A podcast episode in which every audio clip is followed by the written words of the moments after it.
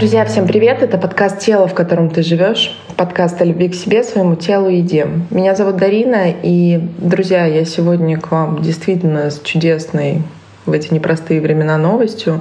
В нашей команде новый специалист Светлана Пшеницына, психотерапевт, гештальт-терапевт, семейный терапевт. Свет, привет, доброе утро. Привет, Дарин. Привет всем. А, Свет, я очень рада, во-первых, уже говорила тебе до записи подкаста, что ты в нашей команде. Мне кажется, сейчас как никогда очень важно говорить, говорить на важные темы, говорить на то, что нас беспокоит. И, возможно, это тоже одна из моих фантазий, которую присущи все нам. И мы с тобой тоже обсудим, что какие-то вещи, когда ты слышишь специалиста или когда ты слышишь человека, на которого ты возлагаешь надежду, что он что-то волнующее тебя теме понимает, то это снимает тревогу. И, наверное, сегодня вот мой посыл на наш с тобой выпуск — это поговорить о тревоге как о чем-то более широком, о чем-то очень сложно описуемом, но это, мне кажется, тот симптом или синдром, ты меня поправишь, который лежит в основе любых наших расстройств, зависимостей, если грубо сказать, то нашего нездоровья. И для меня он не новый подход. Гештальт-терапия, на самом деле, друзья, это тот подход, один из немногих, который я верю как в фундаментальную основу любого другого подхода, потому что это пройдено на личном опыте, это пройдено на опыте клиентов. Но в команде у меня не было такого специалиста, поэтому я радуюсь вдвойне. Давай попробуем сегодня поговорить все-таки о нашем состоянии, которое сейчас интуитивно поймет каждый из нас, я думаю, что большинство из нас его испытывают. Про что это? И, естественно, что с этим делать? Слушай, правда, ты права абсолютно, что тревога, страхи, они не просто формируют. Наши защитные механизмы включаются, чтобы нам просто выживать. И когда мы испытываем тревогу, мы всегда находимся мыслями в будущем. Тревога всегда в будущем. Вот здесь и сейчас тревоги нет. Тревога в будущем и тревога в неизвестности. Сейчас, правда, все в основном уже думают, а что будет завтра? А как это будет? А не дай бог? А как мои родственники? И тогда что я? Очень много вопросов, на которых пока нет ответов. И вот это создает общий тревожный фон. Понимаешь, каждый человек по-разному, да, вот эти три основные, да, бей, беги, замри. Когда мы испытываем страх, тревожность, как правило, наша стратегия уже выбрана в детстве, она включается, включается. И многие люди замерли в тревожном ожидании. Что? Начинается вот эта паника, потому что это неприятное чувство, от него хочется избавиться. И люди останавливаются, люди находятся вот в этой панике. И переключиться на что-то другое и продолжить жить порой бывает очень-очень трудно. И в этой панике, в этой тревоге начинаются какие-то хаотичные действия, какие-то реакции, которые ну, не приводят ни к какому итогу, да, они как бег по кругу. Бег по кругу, и вот это все пережевывание. А еще если учесть, что сейчас идет еще информационная война, где каждого человека прям вытаскивают. Вот правда, я на самом деле не знаю, где правда. Одна сторона одно, другая другое. И вот когда знаешь правду, тогда уже как бы тревожности-то нет. Пропадает она, потому что мы знаем как, мы знаем куда, мы знаем где. А сейчас нет этого. Поэтому сейчас самое это главное выходить из этой эмоциональной, информационной блокады. Необходимо выходить и необходимо опираться на достоверные факты, чтобы приходило состояние ну, понимание, знание, или ладно, я там не знаю, но здесь знаю. И постепенно уходить, вот уходить от того и обращать внимание на факты, что есть. Того нет, да, но что есть сейчас здесь. И необходимо, вот это прекрасное да, слово, правда, немного заезжено, заземляться, ну, оно действительно сейчас прям необходимо. Оно прям нужно, нужно каждому. Знаешь, я с тобой абсолютно согласна. Вот начиная с первой фразы, что тревога — это очень дискомфортное чувство. Вот для меня оно какое-то вязкое, и не побоюсь этого слова, оно невыносимое. Потому что, я думаю, друзья, те, кто нас слушают, вы прекрасно знаете свои состояния, какими исковерканными, какими неправильными, какими поломанными методами и способами мы иногда пытаемся эту тревогу снять. И большинство выпусков нашего подкаста посвящены и расстройствам пищевого поведения, и там, друзья, те, кто имеют эти благоприобретенные особенности, как никто другой знает, как тревога псевдо снимается такими способами. И подставьте любой другой, начиная с каких-то самоповреждающих, с каких-то побегов, да даже то, что происходит сейчас, многие из нас уезжают. И мы, еще раз хочу повторить, ни в коем случае здесь не обсуждаем со Светланой, насколько это правильно. Мы не являемся специалистами в этой области, но мы можем судить с точки зрения только психологии, как работает механизм вот этот защиты. И Свет, для меня в состоянии тревоги это как будто бы ты действительно, это, видимо, мой способ защиты, ты перестаешь дышать.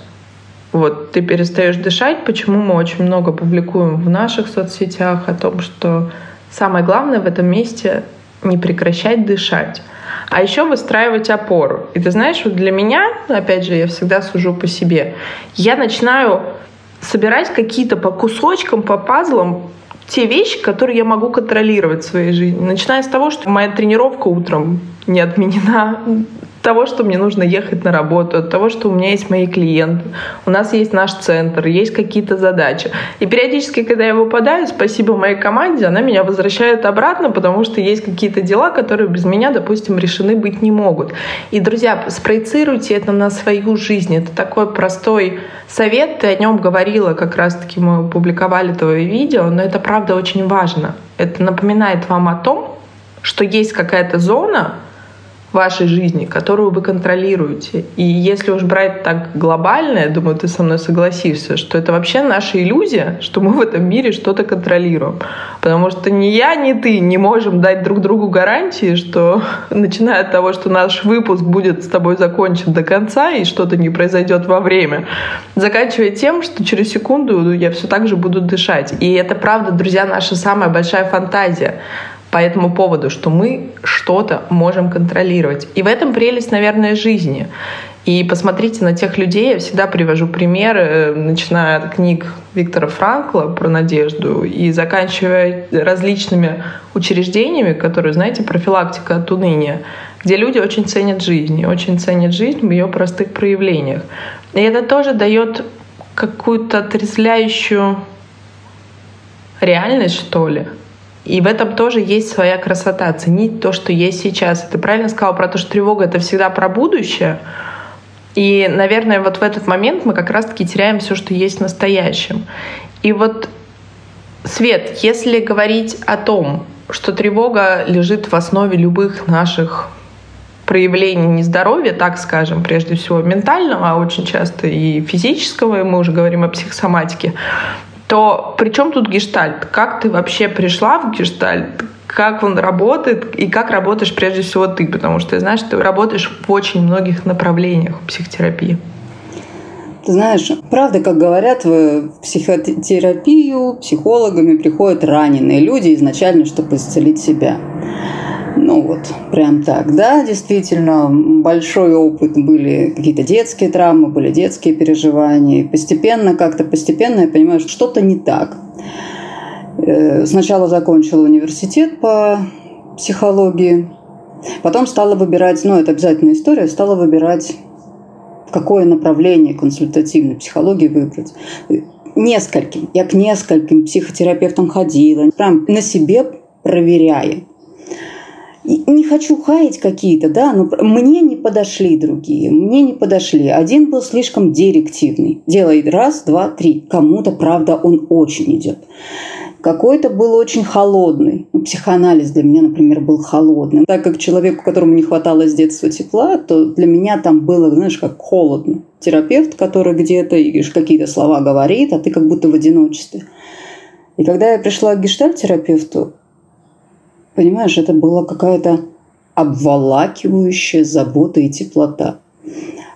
Первое время работы, правда, это же было только про поддержку, про поддержку. Какое развитие? Надо бы со, со старым разобраться, надо бы собрать себя, надо прожить эти травмы. И там было много слез, много переживаний. Но терапевт всегда был, понимаешь, это правда. И вот когда я уже работаю, я все время говорю, вы знаете, говорю, я вот как ваш костылик вот сейчас. Я рядом с вами, я всегда, я всегда вас поддерживаю здесь. Я разделяю, я разделяю вашу боль, я разделяю ваши слезы и страдания. Но в то же время я э, отрезвляю и пытаюсь выстроить грань, сказать, слушай, а тебе не кажется, что здесь фантазия? Ну, что вот это не совсем. Это какая-то твоя история, давай рассмотрим ее поглубже, поближе. И действительно ли она относится к реальности? Действительно ли это есть реальность, или это какой-то твой защитный механизм, твой страх, что так повторится.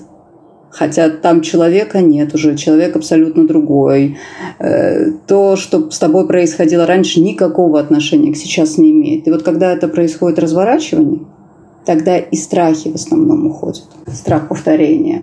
А как вот получается, все-таки в основе гештальтерапии лежит то, что наша психика получает в определенной точке жизни, да, если мы представим линию жизни, определенную травму. И дальше по жизни, да, вот тут самый замкнутый круг, незакрытый гештальт, получается, наша психика каждый раз проецирует, ну, если грубо, одну и ту же ситуацию с разными, естественно, действующими исполнителями в разных ситуациях, в разных местах, но она находит опять эту травму, чтобы об нее удариться, чтобы как-то по-другому завершить итог, или как? Вот этот закон сансары работает. Слушай, ты права, да. Много исследований проходило, что даже там официанты, да, они помнят незакрытые чеки. Ну, вот это незавершенность. Гештальт – это что? Это завершенный образ. Вот, закончено. Когда мы что-то заканчиваем, это уходит. А если вот эта травма произошла, ну, давай, мы, правда, сейчас, наверное, не сможем охватить невозможно, и всю теорию гештальтерапии мы, наверное, сюда не, не влезем.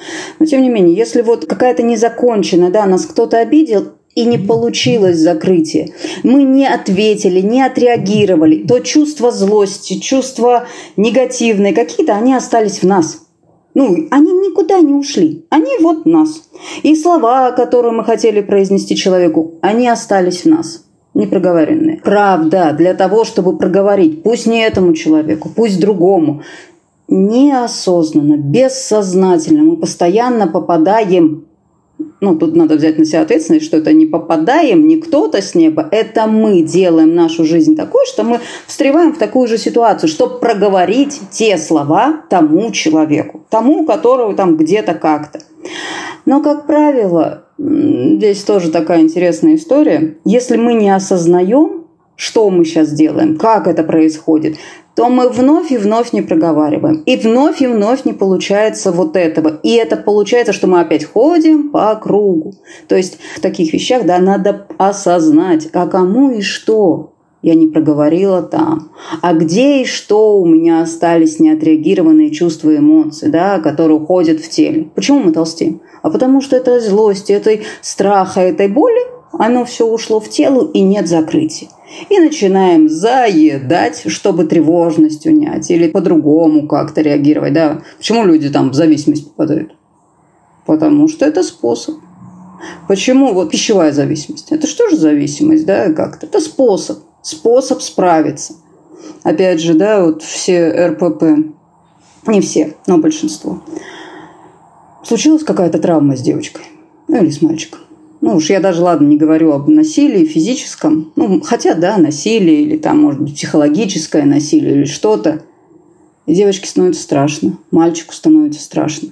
И он понимает, вот он такой красивый, красивый или что-то. Чаще всего дети, подростки винят себя. Они не говорят, что это насильник виноват. Они говорят, я, я, я вызывающий или как-то. Вот, и получается там еще такая история, что стыд, вина, страх. И вот эти три составляющих, они невозможны в проживании. И чтобы хоть как-то жить, хоть как-то, человек, знаешь, он замораживает все чувства, которые здесь. Ну, там не только страх, вина и вот эти замораживаются, а и спектр вот радости, счастья и удовольствия, он замораживается тоже. Остаются, знаешь, по крайним сторонам спектра. То есть там сильная радость, сильная боль. Это чувствуем. А вот вся середина, знаешь, как будто нет.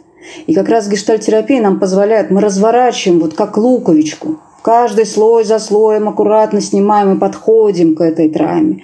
И проясняем и выясняем. И чтобы не было у нас вот это, например, переедание как способа, когда девочка говорит, Я, наверное, была сильно красивая? Ничего. Я сейчас буду много кушать, стану асексуальна, и все будет нормально, и ко мне никто не подойдет. Ну, это способ защиты. Способ защиты и способ э, ухода от травмирующей ситуации. Браво! Я, если честно, аплодирую тебе внутри себя, потому что, в принципе, ты закрыла все мои внутренние вопросы, наверное, к тебе, потому что, безусловно, я знакома с гештальтерапией, безусловно, я знакома со всеми аспектами нашего такого токсичного, друзья, говорю модным, нарочито словом поведения. Но на самом деле, ты знаешь, я помню наши потоки групповой терапии. Это была терапия РПП, но все приходили с разным запросом. И, друзья, я говорю это специально к тому, что все приходят с разными причинами, но способ у всех один вот такой. То есть мы группируемся, если бы у нас была, условно говоря, терапия каких-то других зависимостей, те же созависимые отношения, друзья, это тоже зависимости, это страшная зависимость. Я думаю, многим из вас, но вам вряд ли, потому что наша психика бережно нас защищает от таких осознаний, но, во всяком случае, на каких-то других знакомых или близких мы это прекрасно всегда можем посмотреть. И та самая зависимая любовь, вот это на разрыв аорты, как я люблю говорить, это тоже туда же. Причины разные, и ты правильно сказал, у кого-то это подсознание настолько боится, настолько хочет сохранить нас, наше тело, наш колпачок, нашу психику, что оно готово любыми способами не дать нам встретиться с этой близостью, не дать нам встретиться с этой болью. А, друзья, там, где есть близость, там, где есть доверие, там всегда есть риск обжечься, риск удариться, и это жизнь. И ты правильно сказала, что та самая алекситимия, которая лежит в основе наших тех же расстройств пищевого поведения, ну, мы сегодня не только о них, но в целом, это страшно не только тем, что она спасает нас от этих сложно проживаемых, вязких, неприятных чувств, но она и закрывает весь спектр тех самых, которые доставляют нам радость, доставляют нам даже маленькую радость, маленькое счастье, умиление. И мы много публиковали раз, друзья, если не помните, напишите нам еще раз, пришлем палитру чувств палитру эмоций. И Свет, ну ты как никто другой знаешь, насколько для людей замороженных, будем так называть, это проблема осознать не только плохое, но и хорошее. Мне кажется, мы так какую-то очень больную, грустную тему лично для меня подняли сейчас. Ну, ну, грустно, грустно, когда люди, правда, живут очень функционально. А тут получается человек функция. Он, если нет радости и счастья, то нет тогда ответа. Ну а для чего? Для чего? Для того, чтобы ходить на работу, для того, чтобы зарабатывать деньги, для того, чтобы покупать еду, которая сохранит тебе жизнь, и ты вновь пойдешь на работу зарабатывать деньги. Это такой круг функциональный. Это не депрессия. Ну, в, депрессии, да, вот в классической хорошей депрессии, да, вот там нет красок и смысла. А это, правда, это даже не депрессия, а просто вот функциональное отношение к жизни. В жизни нет ни счастья, ни радости. И смысл жизни просто в физическом проживании для чего. И он тогда, знаешь, как будто такой очень малоценный становится. Мне ну, искренне жаль. Я, правда, очень проживаю. Я очень теплый поддерживающий терапевт. И поэтому, когда ко мне приходят именно вот с такими глубинными, да, мне очень, я люблю клиентов, когда они приходят такие, так, у нас это, это, это, и мы хотим выше. Ну, какой-то, знаешь, такой коучинг. Да, у меня есть вот эта проблема, но она не связана как будто вот с этими глубинными травмами, с проживаниями, с болью. С этими клиентами, честно, я очень отдыхаю. Очень интересно, очень интересно. А когда, правда, клиенты приходят с травмами и вот с такими глубинными и с болью приходится сталкивать. Невозможно уйти от травмы, не прожив ее и не закрыв.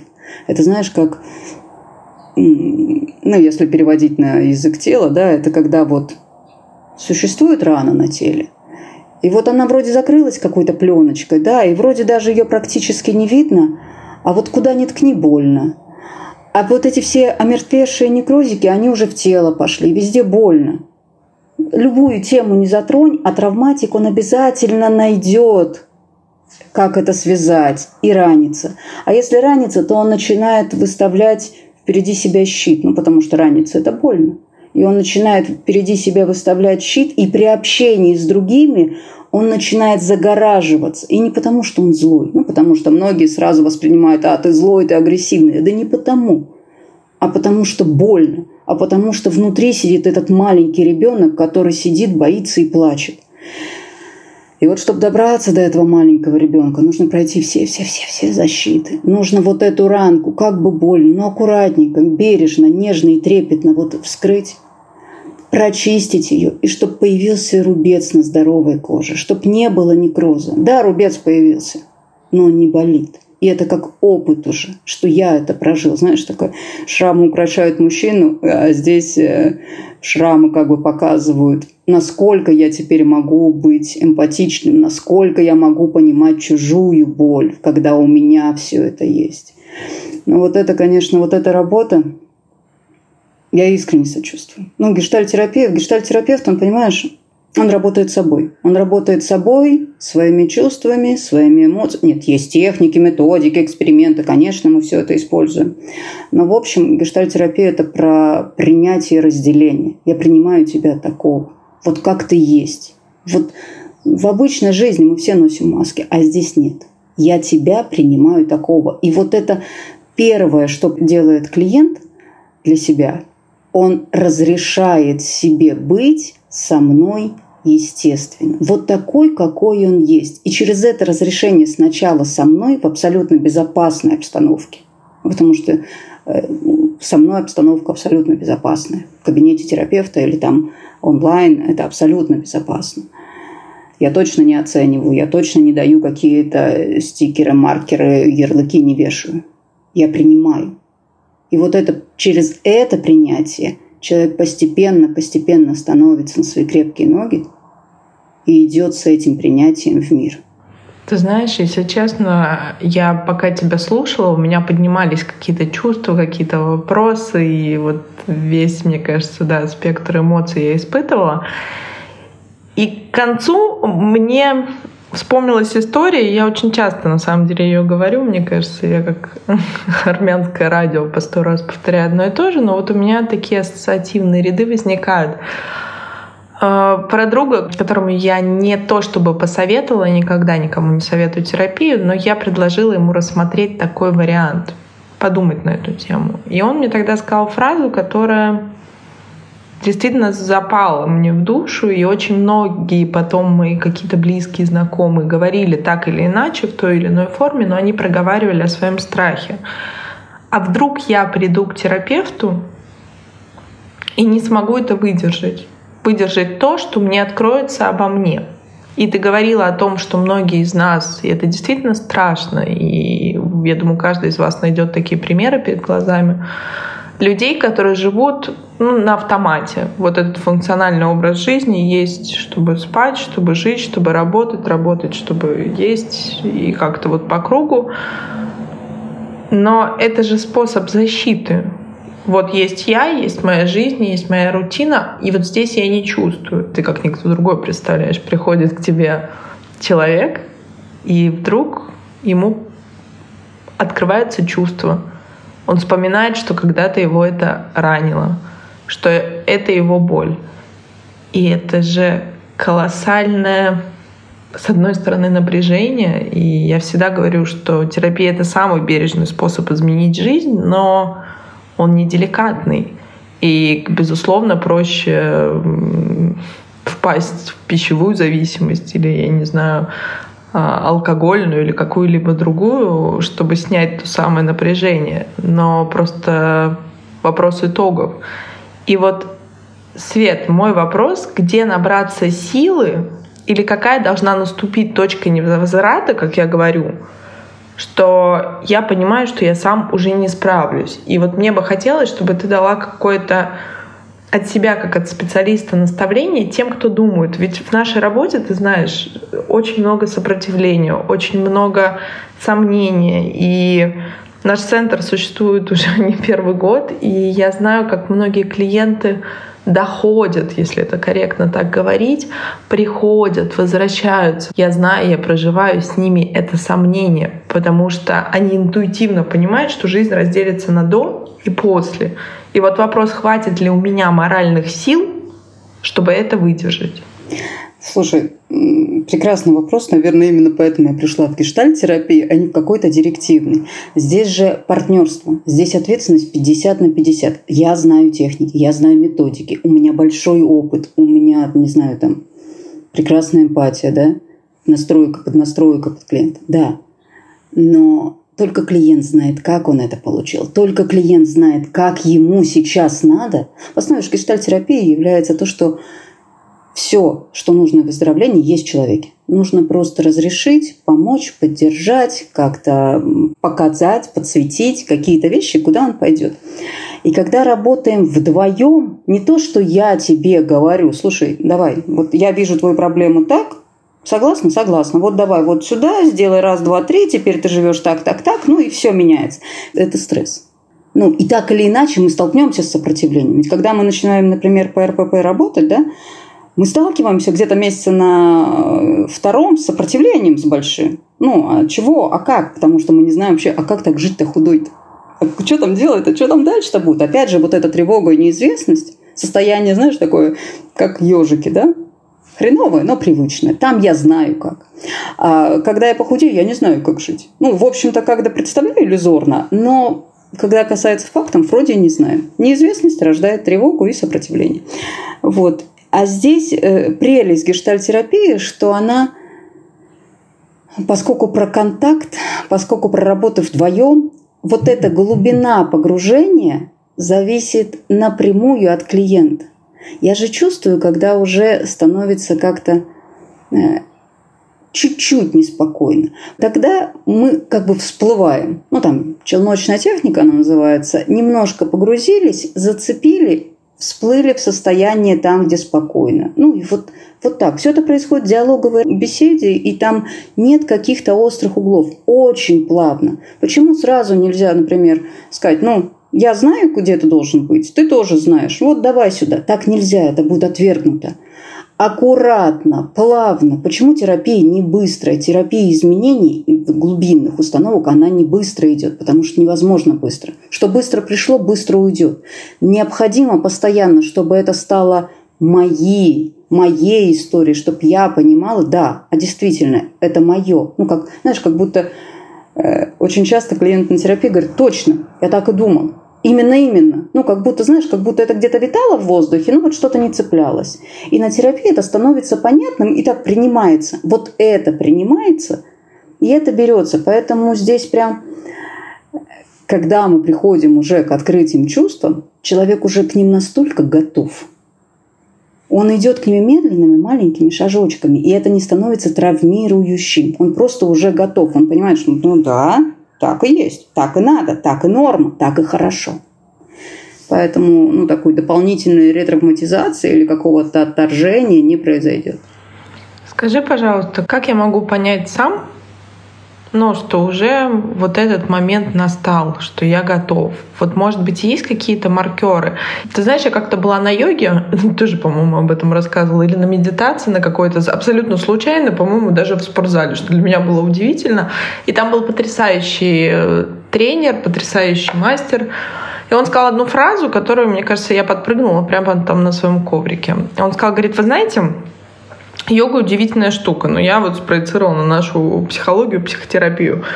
В нее приходят либо проактивно, чтобы выйти в ресурс, да, чтобы выйти за то, о чем ты сказала, что ты любишь клиентов, э, они сильно проще все-таки морально, потому что они забирают меньше силы, я тебя понимаю абсолютно в этом месте, э, которые знают свои травмы, знают свои слабости, знают свои ограничения, но их это не уводит в прошлое, их это не опускает в минус, их это опускает, собственно, в точку ноль и дает тему, куда можно расти. А, либо когда уже обратного пути нет, и все настолько плохо, что становится невыносимо дышать. Он говорил это про йогу, я могу сказать то же самое про психотерапию. И если вот с теми, у кого наступает точка невозврата и то самое пресловутое дно, от которого мы как раз-таки начинаем отталкиваться, то есть ли какие-то сигналы или, может быть, какие-то вопросы самому себе, когда ты понимаешь, что уже пора бы и можно начать, потому что все-таки вот этот опыт дна и опыт резких остановок, конечно, они трансформационные. И я думаю, что многие из вас проживали на себе этот опыт, что обычно самая темная ночь перед рассветом, но не всегда бы мне хотелось, чтобы не обязательно каждому, наверное, проходить такой травматичный опыт. Мне бы хотелось, чтобы ты как специалист порекомендовала, может быть, какие-то действительно, ну, хотя бы вопросы себе, чтобы уже было понимание, что все-таки я готова. С одной стороны, очень простой, с другой стороны, правда, очень как будто сложный вопрос. А, ну, вот правда, сложность его в том, что нельзя привести человека в терапию насильно. Пока он сам не осознает, что да, мне нужна чья-то помощь, ну понимаешь, это же это не просто первый шаг, это прям вот он, выход такой. Это же надо заявить о себе и сказать, да, я с этим не справляюсь. Даже в своей жизни я здесь бессилен. Ну, мне нужна чья-то помощь. И вот это признать прежде всего самому себе, а уж потом там кому-то, обратиться за помощью, это первый большой шаг. И это работа исключительно самого человека. Ну вот исключительно. Потому что я могу много делать, я могу вкладываться, но если он не примет этого решения, это будет, знаешь, такая ну, 50% работы. Да, даже меньше, потому что он не будет свое вносить, будет сопротивляться, будет самому себе и мне доказывать, что я не нуждаюсь, я все знаю, да это понятно, вы все шарлатаны, не пойми о чем. Ну, не будет работы. Это будет какой-то, знаешь, такой борьба, доказывание, что с ним все ок. С ним все хорошо. Это будет доказывание прежде всего его. Это вот прям в чем, знаешь, такая сложность. А я, кстати, очень люблю таких клиентов. Ты знаешь, ведь тут же такое... Для меня это почему-то вот попробую. Мне кажется, так не примеряла. Это про такую трогательность. Представляешь, насколько человек хочет подсознательно, чтобы ты его убедила, вот как ребенка, как мама в детстве, что все будет хорошо, и ты его не обманываешь. И для меня это всегда про такую какую-то теплоту. Да простят меня дорогие мужчины, это вот обычно они любят все-таки как-то женщины более, мне кажется, в этом плане открыты, и мы как-то нам все-таки нашей природой и стереотипами. У нас много вокруг нас, бедных, много других стереотипов в этом мире, но вокруг мужчин как-то все-таки они больше склонны не доверять. И э, я помню по своим близким, и когда я начала заниматься всем тем, чем я так горячо и с любовью занимаюсь, я помню, сколько там было сопротивления, непонимания, а потом оно сменилось на интерес. То есть пропало вот это напряжение. И тут, Свет, мне кажется, это такая тонкая нить взаимоотношений. Я прихожу к вам, чтобы вы меня переубедили. Я не прав, и все хорошо. И мне будет рядом с вами тепло, спокойно. Слушай, у меня, у меня, знаешь, у меня такой опыт, что у меня в терапии вот так случается много мужчин много и разных, очень сильных, менее каких-то, все, вот, ну, много мужчин, и они не приходят, докажи мне. Я могу доказать, но это, возможно, не встанет. Ну, а я, прости, я ленива, я не люблю работать без результата. Могу очень долго на минимальном, но если я вижу стремление человека, ну, потому что, извини меня, работа это отношение, я не могу работать, э, чтобы мне совсем было плохо. Это будет ну, к моему выгоранию. То, что ты говоришь, да, про вот это про милое, это у меня прости, но было в начале работы. Мне нравилось, ну смотри, давай я причиню тебе счастье. Сейчас, ну, вот уже я нет. Я уже, знаешь, я не хочу причинять счастье, если человек не осознал. Я слишком сильно сейчас начинаю ценить себя, свою работу, свой опыт, свой навык, чтобы ну, вести на доказывание. Я могу, но я лучше помогу вот там двум, которые действительно осознали. Возвращаясь к тому, что какие маркеры могут быть, Самые основные, да, не закрытый гештальт, что мы ходим по кругу. Я, а почему я опять-то попадаю в это состояние? А почему меня друзья-то говорят, что я какой-то там злючно-колючный и на всех вот так реагирую? А почему это так происходит? А почему это так происходит? Вот когда возникают какие-то вопросы, на которые я не нахожу ответа, прямой путь терапии. Когда я не понимаю, почему вдруг, например, второй человек изменился, ну, в паре, да, вот мы живем, и вдруг второй человек изменился. Да? Ну, явно тут мы сталкиваемся с разбитыми иллюзиями, что-то мы такое на него возложили, что он не воспринимали его как реальность, не воспринимали его как человека живого. Мы его воспринимали как свою фантазию. Какие-то его действия, какие-то его эти. Да, мы наложили трафаретик. Сказали, ты идеальный, ты должен соответствовать. А то, что он живой человек. Он из своей семьи, своего воспитания, своего менталитета, и он совсем никому ничего так-то не должен – ну, мы немножко подзабываем. И начинаем злиться, начинаем негативить. И вот при изменении прямой путь в терапию. При резких изменениях прямой путь в терапию. Ну, объясню, резкие изменения – это когда, знаешь, мы там шли, смотрели на бабушку и думали, блин, бабка, а теперь идем и смотрим, думаем, бабушка, и слезы текут. Ну или как-то там. Резкие изменения всегда прямой путь. А это, кстати, про что? Скажи мне, пожалуйста. Вот такая реакция. Резкие изменения? Ну вот, да, допустим. Ну, обычно такие вещи уже все-таки начинаются в терапии, но иногда они начинаются и до. Это означает, что мы заходим в какую-то такую часть своей души, своего какого-то естества, и вспоминаем что-то. У нас бессознательных процессов, ну, 85%. Все происходит бессознательно и автоматически. И чтобы понять, а что такое произошло, почему произошла резкая смена, понимаешь, тут предшествовало какое-то событие до. Мы могли его не отследить. Но что-то перед этой резкой сменой в нашей жизни произошло. Могли даже не осознать. Случайно брошенное слово – которая ранила ту маленькую там девочку или мальчика, которая повторялась там учительницей, там, не знаю, воспитательницей, там, не знаю, в старшей группе. У меня был клиентский случай, я могу про это говорить, потому что, во-первых, не называю имени, во-вторых, я спросила разрешение у клиентки, ну, потому что конфиденциальность – это всегда. Это всегда, это однозначный постулат, никогда. А здесь я прям могу. Э, так вот, в ходе терапии э, вышли на такой субъект, она говорит, ты знаешь, говорит, а я не помню, как выглядела воспитательница. Я не помню, что было. Я только помню, что я сижу, завязываю ботиночки, а она стоит, кричит. Я даже слов, говорит, не помню. Стоит, кричит, и я помню свой страх и ужас перед этой фигурой. Ну, правда, мы не очень мало работали, мы долго работали, чтобы на это выйти.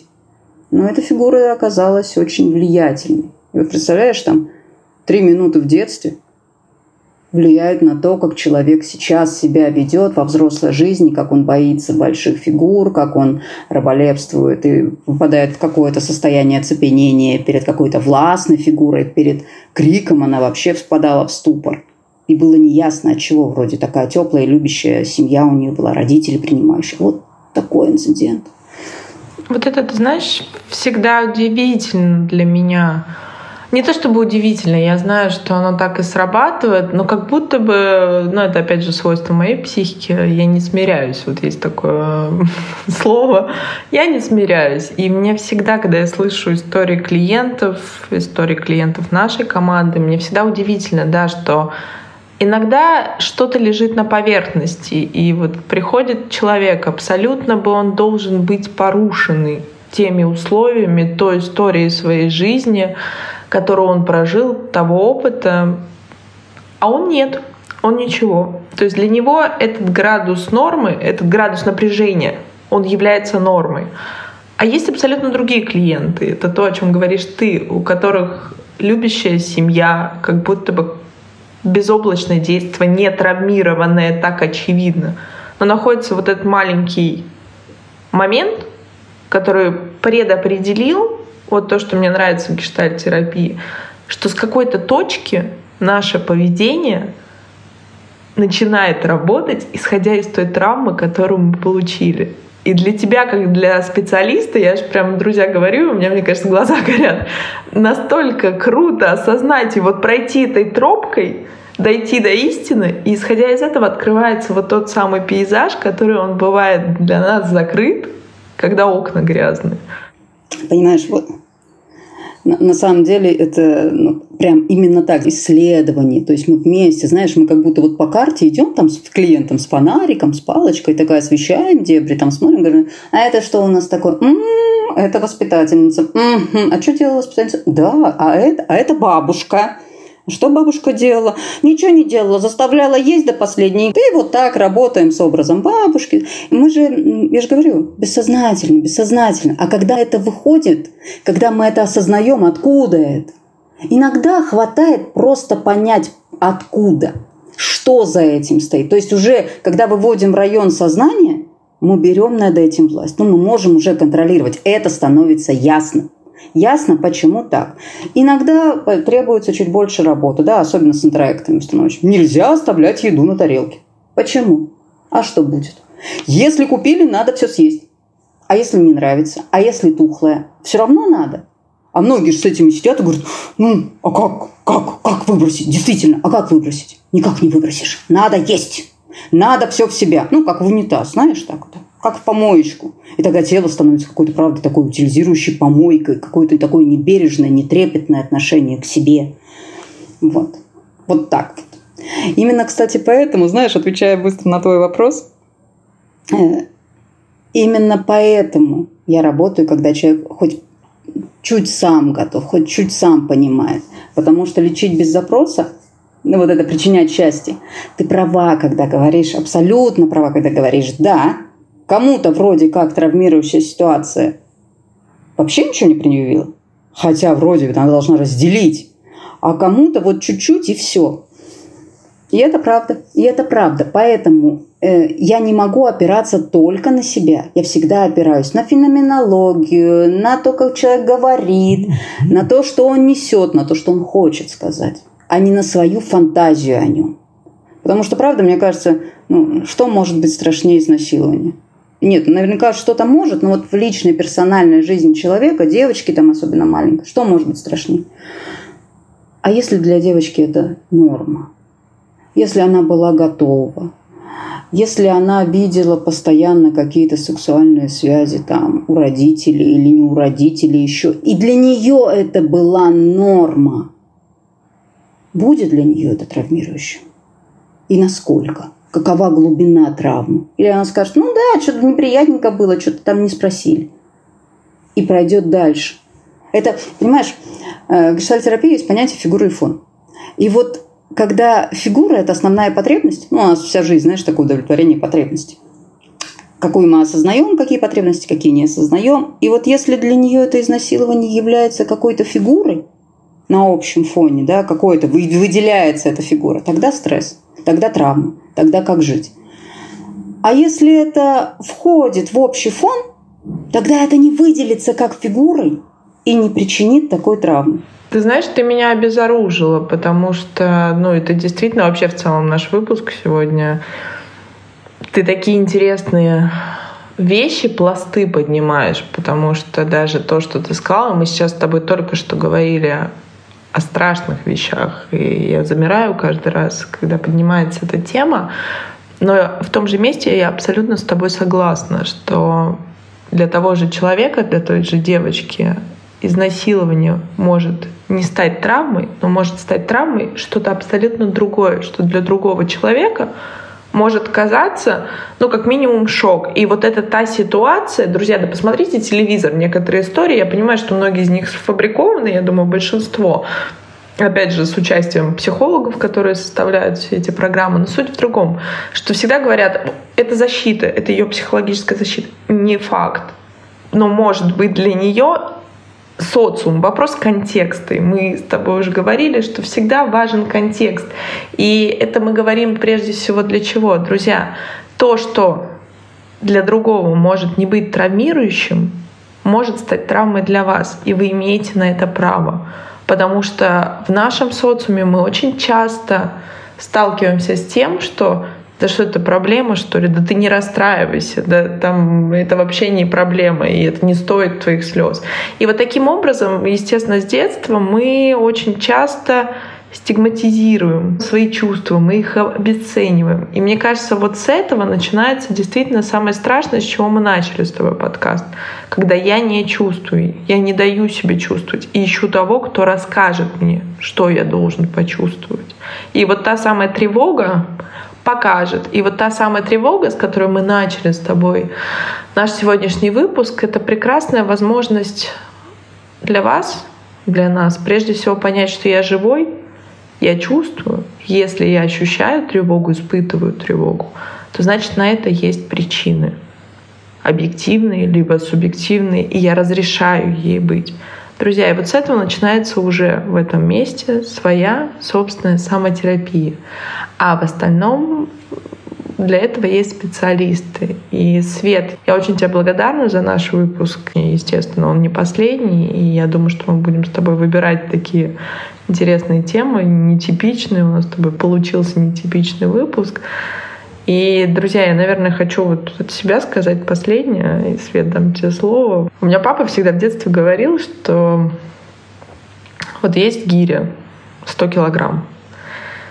И подходит два человека. Вот одному можно предложить за нее все, что угодно. Хоть миллион, хоть два, я не знаю, полцарства в придачу. Но он ее не поднимет. Он будет подходить к ней, будет стараться. Но в итоге это закончится все тем, что он не знаю, дорвет спину, у него что-то произойдет с почками, с органами и всем остальным, но он все равно ее не поднимет. А для второго человека, даже если вы ему ничего не предложили, он просто подойдет и ее поднимет. Это характеризует их силу физическую, но это никак не характеризует их как человека. И к чему я говорю эту метафору? К тому, что не нужно примерять на себя ярлыки, и оценивать, что для меня это травмирующее, значит, я вот такой, а для меня это не травма. Важно, изменение начинается с того, что ты себя признаешь. Я очень благодарна, Свет, что ты сегодня сказала, что ты работаешь, ты имеешь на это право с теми, кто все-таки формулирует или хочет сформулировать свой запрос. И почему у нас есть в центре бесплатная диагностическая беседа? Потому что, ну, действительно, запрос сложно бывает сформулировать, я пришел к вам вот с таким запросом. Но тут должно быть хотя бы желание и маломальская готовность открыться и довериться специалисту.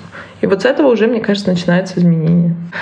Сегодня у нас был подкаст с Светланой Пшеницыной, психотерапевтом, гештальтерапевтом, семейным терапевтом и новым специалистом команды Mental Nutrition. Свет, спасибо тебе большое.